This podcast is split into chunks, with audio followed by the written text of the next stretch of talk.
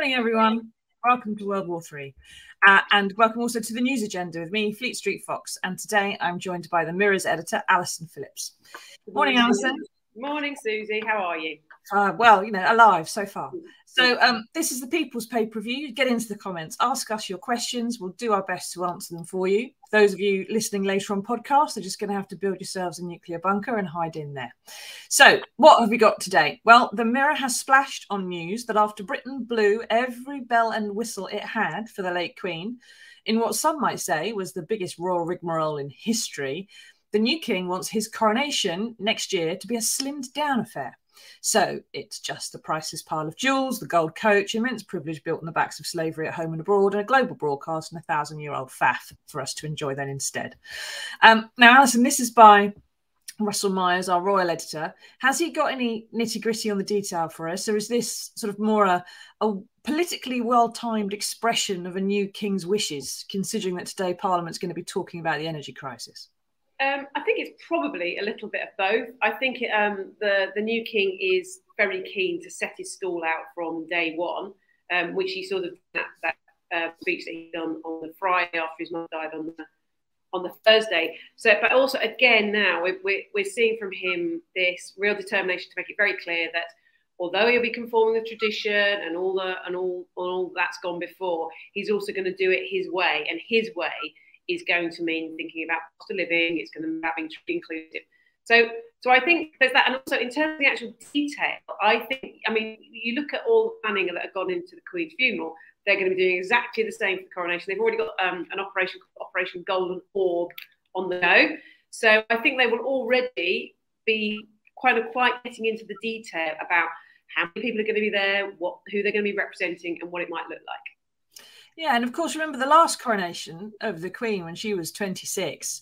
You know, she was she was 26. She'd never been to to school even. She'd been educated at home. She'd been uh, working serving in the war, but fairly mollycoddled really. Uh, and so, if the courtiers wanted to plan her coronation, I'm sure it was pretty much a case of them telling her how it needed to be. Whereas yes. you got a coronation of a 73 year old man who's been Prince of Wales for 60 odd mm. years he he has lots of opinions and he's thought about this moment for a very very long time. And he will have a lot of ideas about how he wants it which his courtiers might not necessarily agree with might they? Yes. Well i mean i think that's absolutely it. So certainly for the first couple of decades of um, the queen's reign she was very much dictated to by the, the men in grey suits as they called them um, who were sort of saying what she could and couldn't do. And and as a result i think maybe there were perhaps things that later on that she wishes that she'd done differently. But but she was in, completely sort of dominated by the, the the way that things were said. No, this is the protocol. This is how it must happen. Now we've got a completely different kettle of fish. You've got a, a man, really. Most men of 74 are thinking about slowing down or retiring or taking life easier. And now we've got a man who's spent his entire life working up to this moment. He knows exactly how he wants to do it. He's also very conscious, I think, of of making sure that he it sounds an awful thing to say, but almost he's almost like a transitional king because well, he's, not world, he's only going to do it for 20, 25 years, really. And then it's going to be on to his son. So he's got the opportunity to to sort of reshape things ready for the monarchy that um, the Prince of Wales, Prince William, will then inherit. Exactly. And the last last coronation was very much in an age of deference. People mm. tossing their hats in the air and shouting hurrah, whereas this one is far more in the age of the mobile phone and the.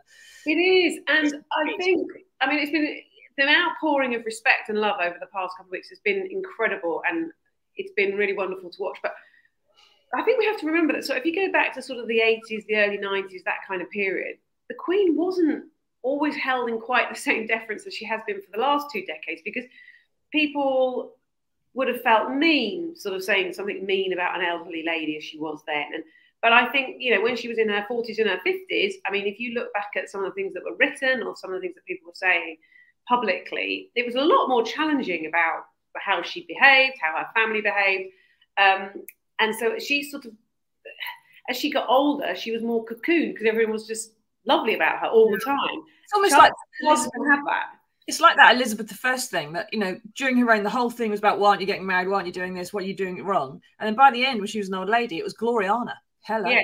got you know the version. And, and, and, I think that's where the king is going to find things a little bit more difficult because he's going to take him a while to kind of build up that kind of um, stock of goodwill. Yeah.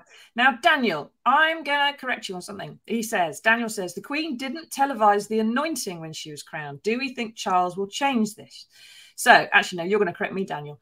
The Queen's coronation uh, was the first one ever to be televised, and it was televised on the instructions, pretty much, the insistence of Prince Philip, who was the one who uh, was kind of helping to shape that coronation when it came out. But the anointing, which is the sacred holy bit, when uh, some holy oil is daubed on the on the monarch to to give them their um, how can I put it, their powers from God or something. That bit wasn't televised because it was considered sacred. Now, whether or not that would still be the case today, I don't suppose we know, do we, Alison? But it's the whole thing is going to be televised. And unlike 1952, my dad was telling me yesterday that they all crammed into the village hall to watch the uh, coronation in 50, 53, it was, sorry, because no one else had a telly in the village. Um, whereas now people are going to be watching it on their phones and goodness knows what are they? Yes. Is he, is he going to be able to hold out perhaps for that anointing to be? I think that's a really tricky part of the whole thing in that I, I, certainly believe there'll be exactly the same amount of interest in the coronation as we've had in the last fortnight and also probably the same amount of interest as there was back in 53 but we're a very different society. So that bit about the anointing is obviously crucial because you say that's the bit where where we accept that um, that, that that God has chosen that person to be queen and their powers come from God. Now we now live in a society where lots of people don't believe in any God. Um, you know, we're a very uh, multi-faith society. There's all sorts of um, skepticism now, which perhaps didn't and defer, uh, you know, and there's not the same deference for authority that there used to be for all those institutions like the church and the monarchy and and all, all and, and all sorts of areas of life. And so, whether we're thinking, I mean, so that's the bit I think that people might be sort of sort of challenged by if mm. they are thinking that we're going to accept that somebody's going to pour something on his head and all of a sudden God said that you're the man. So yeah, I think that's quite tricky for them. Well, the, the, reason that perhaps they kept that bit not televised is it's not a very attractive thing. You get some brown splodge smeared on your face, and then you have to wipe it off again and reapply your makeup or something. So I, I don't know that it's necessarily something anybody wants to see.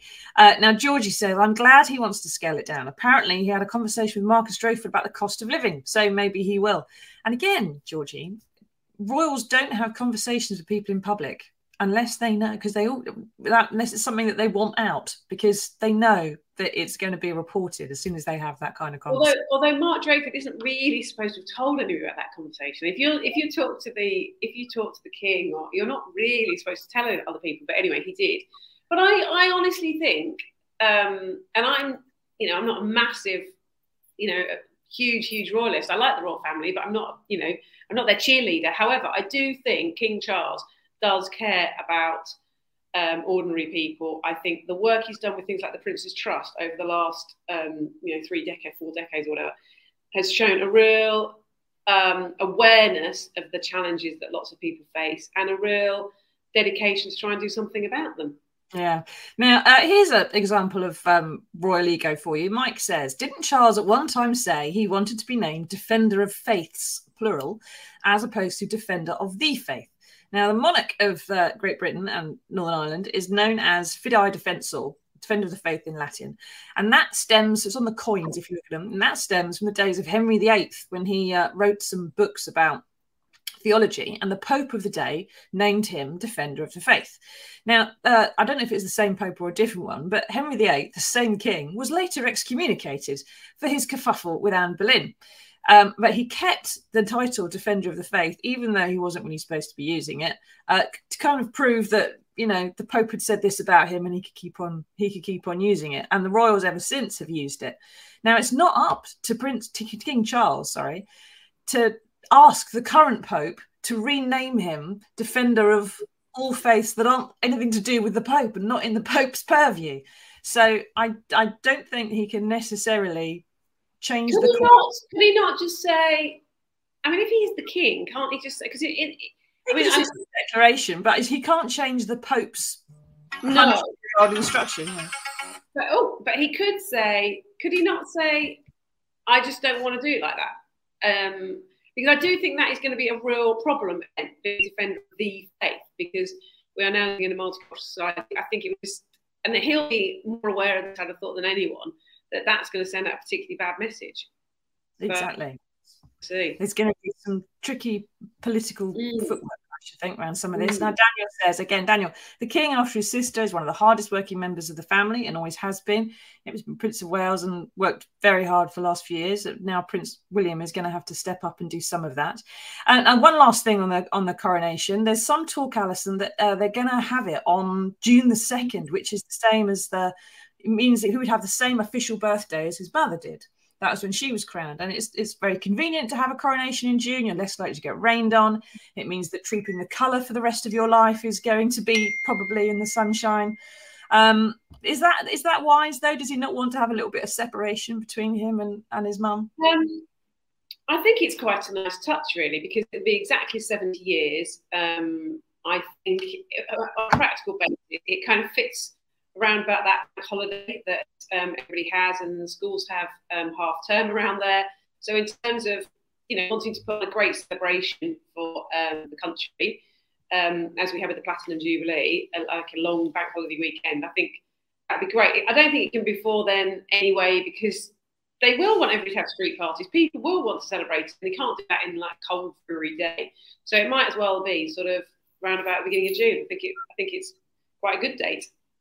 Yeah, he's just got he's just got to make it that far for a man yes. in his seventies. Um, now, keep asking us your questions, everybody. What do you think about uh, a slim down coronation? Do you think there should still be loads of bells and whistles? What's the point of having a coronation if there isn't some crowns and some frippery, or do you think that's going to be a bit inappropriate this year? Let us know. Um, but while all this is going on, the new Prime Minister Liz Truss, who, judging from the pictures, is King Charles' new best friend, um, gave some interviews in New York yesterday where she's on a visit to the UN, and she announced that the 30 billion pounds of tax cuts. Uh, it, she's organising are perfectly fair because they're going to give money back to the rich. Um, now, you heard that right. Alison, if I've understood her, and I'm I'm not sure anybody does, but I'm trying. She says that because the rich pay more tax to start with, when there is a tax cut, they will get more back. That's just proportionate in, in her view. Um, but I think the poorest are getting an average of 63 pence each off their tax bills under her plan, while the richest get 150 quid. Is that fly? Isn't that isn't that per month those numbers as well? Which is yeah. Know, quite so that's quite a big chunk of money that the richest people are going to be getting back.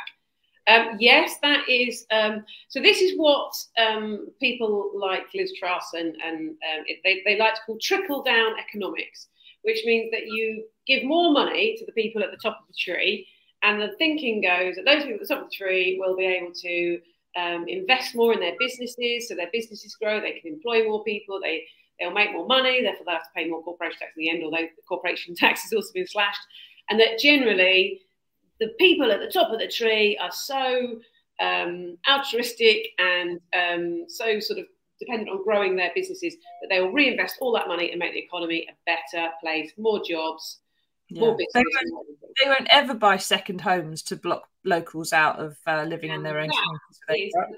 They'll so, never move anything offshore. Or, or there's not, you know, lots of people. They, you know, they won't just be in, investing all that, you know, in in other countries, or there is yeah. there is a lot of evidence that proves time and again over the years that trickle down economics doesn't actually work, and actually what you're better off is is finding other ways to encourage growth and sort of from starting at the bottom of the tree working up. Well, it's convenient you say that, Alison, because there's someone uh, last night who agreed with you, uh, and he posted a tweet about trickle down. There it is, as President of the United States, who's decided to cut, fall in line with the editor of the Daily Mirror. I am sick and tired of trickle down economics. It's never worked. We're building an economy from the bottom up and the middle out. Um, now, is this, you know, this is the man that Liz Truss has to do a trade deal with. Uh, which she said she was going to get in 2021 as Foreign Secretary. She now says we're just nowhere near it. Are he and she ever going to be on the same page to sign a deal or anything? I don't think so on this one. And it's an interesting thing. I mean, they're now calling it trust, trust, Trussonomics, which is sort of her own personal form of economics. Um, and uh, which, you know, it's not a new idea. There's nothing new going on here. And there's very few um, examples of how this has particularly worked in the past. you know, great if we thought that you know it was really going to help the economy, help jobs. But there's all sorts of issues at the moment. Like there are lots of jobs in this country at the moment. The problem is a lot of them are incredibly poorly paid jobs, um, and then we've got people who are still depending on universal credit as well as working. So there's all sorts of other issues. And again, we've got this sort of massive irony that that they're telling people to you know be to be really careful not to spend too much and to and they and they're worried about normal people getting a pay rise at the moment um, but they haven't got a problem with massive tax cuts for people at the top of the tree and there's also obviously one of the things that we're going to see later this week expected to see is um, a cap a lift of the cap on bankers bonuses so do you remember the days of the 90s the 80s 90s when people bankers were earning these ludicrous bonuses encouraged them to take more risks ended up in the financial crisis that, that, and so that's when the caps were brought in to stop this reckless behaviour. And she's going to lift them again. So her, her whole ethos is let the rich get as much money as they like and let's just hope they do the right thing. Unfortunately, there's very little evidence that they do the right thing. Yeah, I suppose you could boil it down. Trust and you should boil it down to stroke the rich because that Ooh. seems to be what she's doing. Now, uh, Mike says, I'm sure my mates who work and claim universal credit will happily spirit away their tax cuts it's only 63 pence a month, Mike, into offshore tax avoiding accounts like the rich often do. Um, yeah, that's the point, isn't it? The, the money, that's what Alison was saying. The money, when you give money back to the richest people, doesn't end up in the bus driver's pocket because they don't take the bus. Uh, now, Leslie says trickle down has never worked. It just increases greed and reduces investment. Why should they invest when they can keep their money and put it into tax avoidance offshore bank accounts? Everyone seems to be of a view. Um, can can Liz, I don't think Liz Truss is going to be able to sell this one at the ballot box, but she still thinks she's two years out, of course.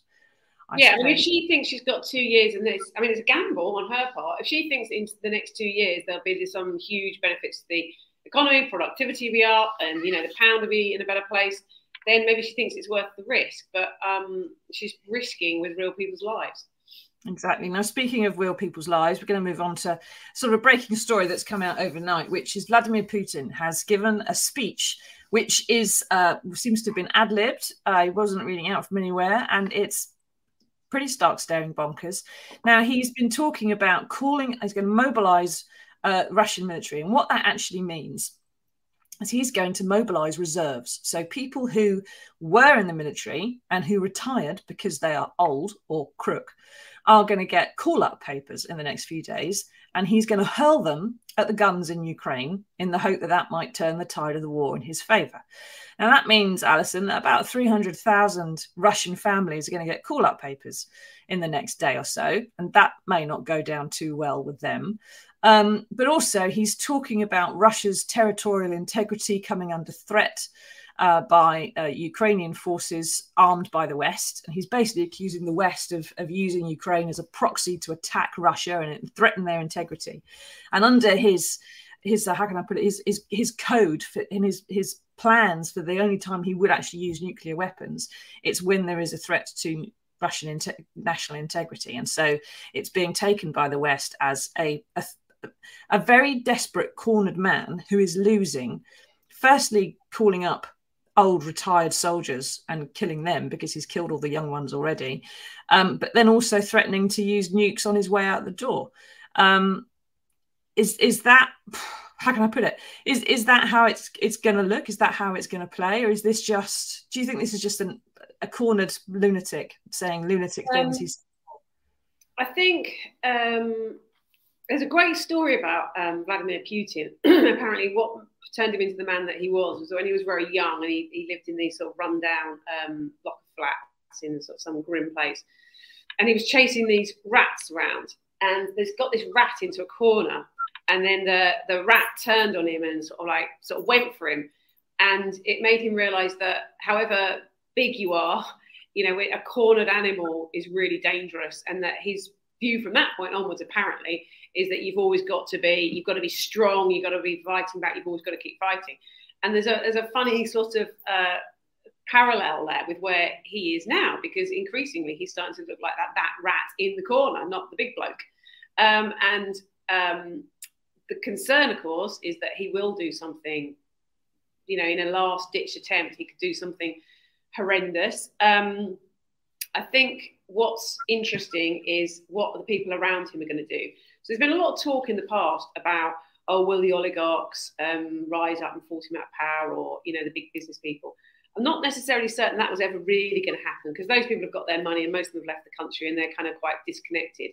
It's whether those people right at the heart of the regime um, are likely to do anything. Because, quite frankly, I think this is the the only way this is going to play out now is somebody on the inside takes steps against Putin. Um, the the ordinary people, I think, because you've got to remember they don't hear any of the news that we hear, so they don't know about you know not, not really don't know about the detail, the numbers of people that have been killed and the atrocities and the, the, the mass graves. They don't know about any of that stuff. So it's really going to be down to that inner circle. And are they really prepared to take that massive, massive risk to try and take on Putin? Exactly. And he's uh, like a lot of uh, strong men and politicians not long ago from this parish, uh, he tends to surround himself with people who agree with him.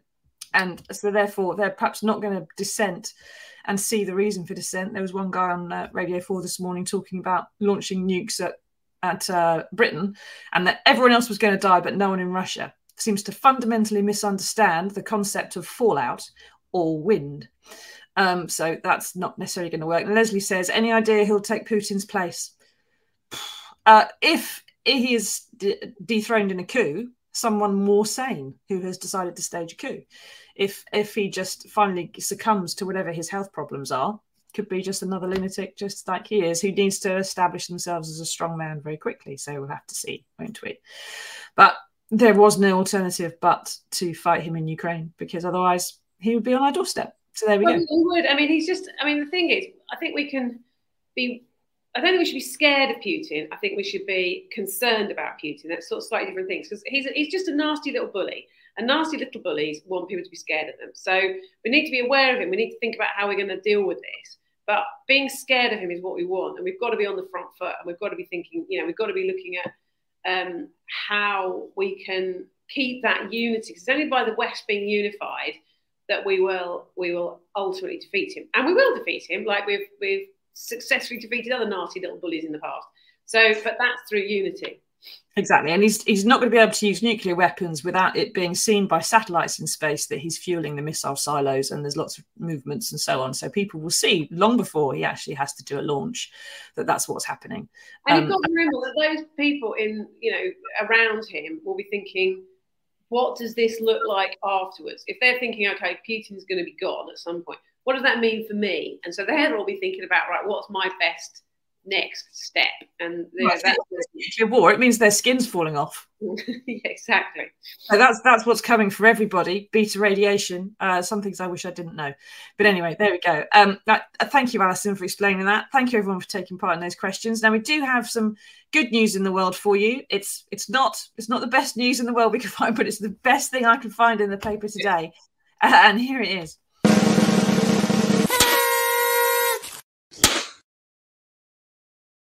Now, gas prices don't look uh, like they're coming down anytime soon. And Liz Truss has said very definitely that she is against a windfall tax that everybody in the country, including Conservative voters, want. Lots of people have predicted a U turn on that, although you haven't started seeing one yet. But there is a U turn of some sort, and maybe it's starting here because it turns out she is for a windfall tax. Liz Truss wants a windfall tax uh, using the high prices of oil and gas on the world markets to penalise those gaining most from it, but only in Russia. To pay back Ukraine for the damage it's done. Now, that may seem quite appropriate for lots of people, but it does sound like a windfall tax to me. Alison, is this a sign, do you think, that the, the new Prime Minister thinks socialism is fine so long as it's used as a punishment? I think that does sound very much like it. I also think there's a little touch of uh, the new Prime Minister making up policy as she goes along and that whatever sort of sounds okay on the day. So yeah, yes. that's that seems to be where we are, which is I could have sworn where we were with the last one. Mm. Anyway, thank you for taking us through that, Alison. Um, those of you listening later on podcast, please leave us a review. Thank you everyone for taking part, and we will see you all again on Monday, if we're spared, for another edition of the news agenda. Tatty bye. Bye.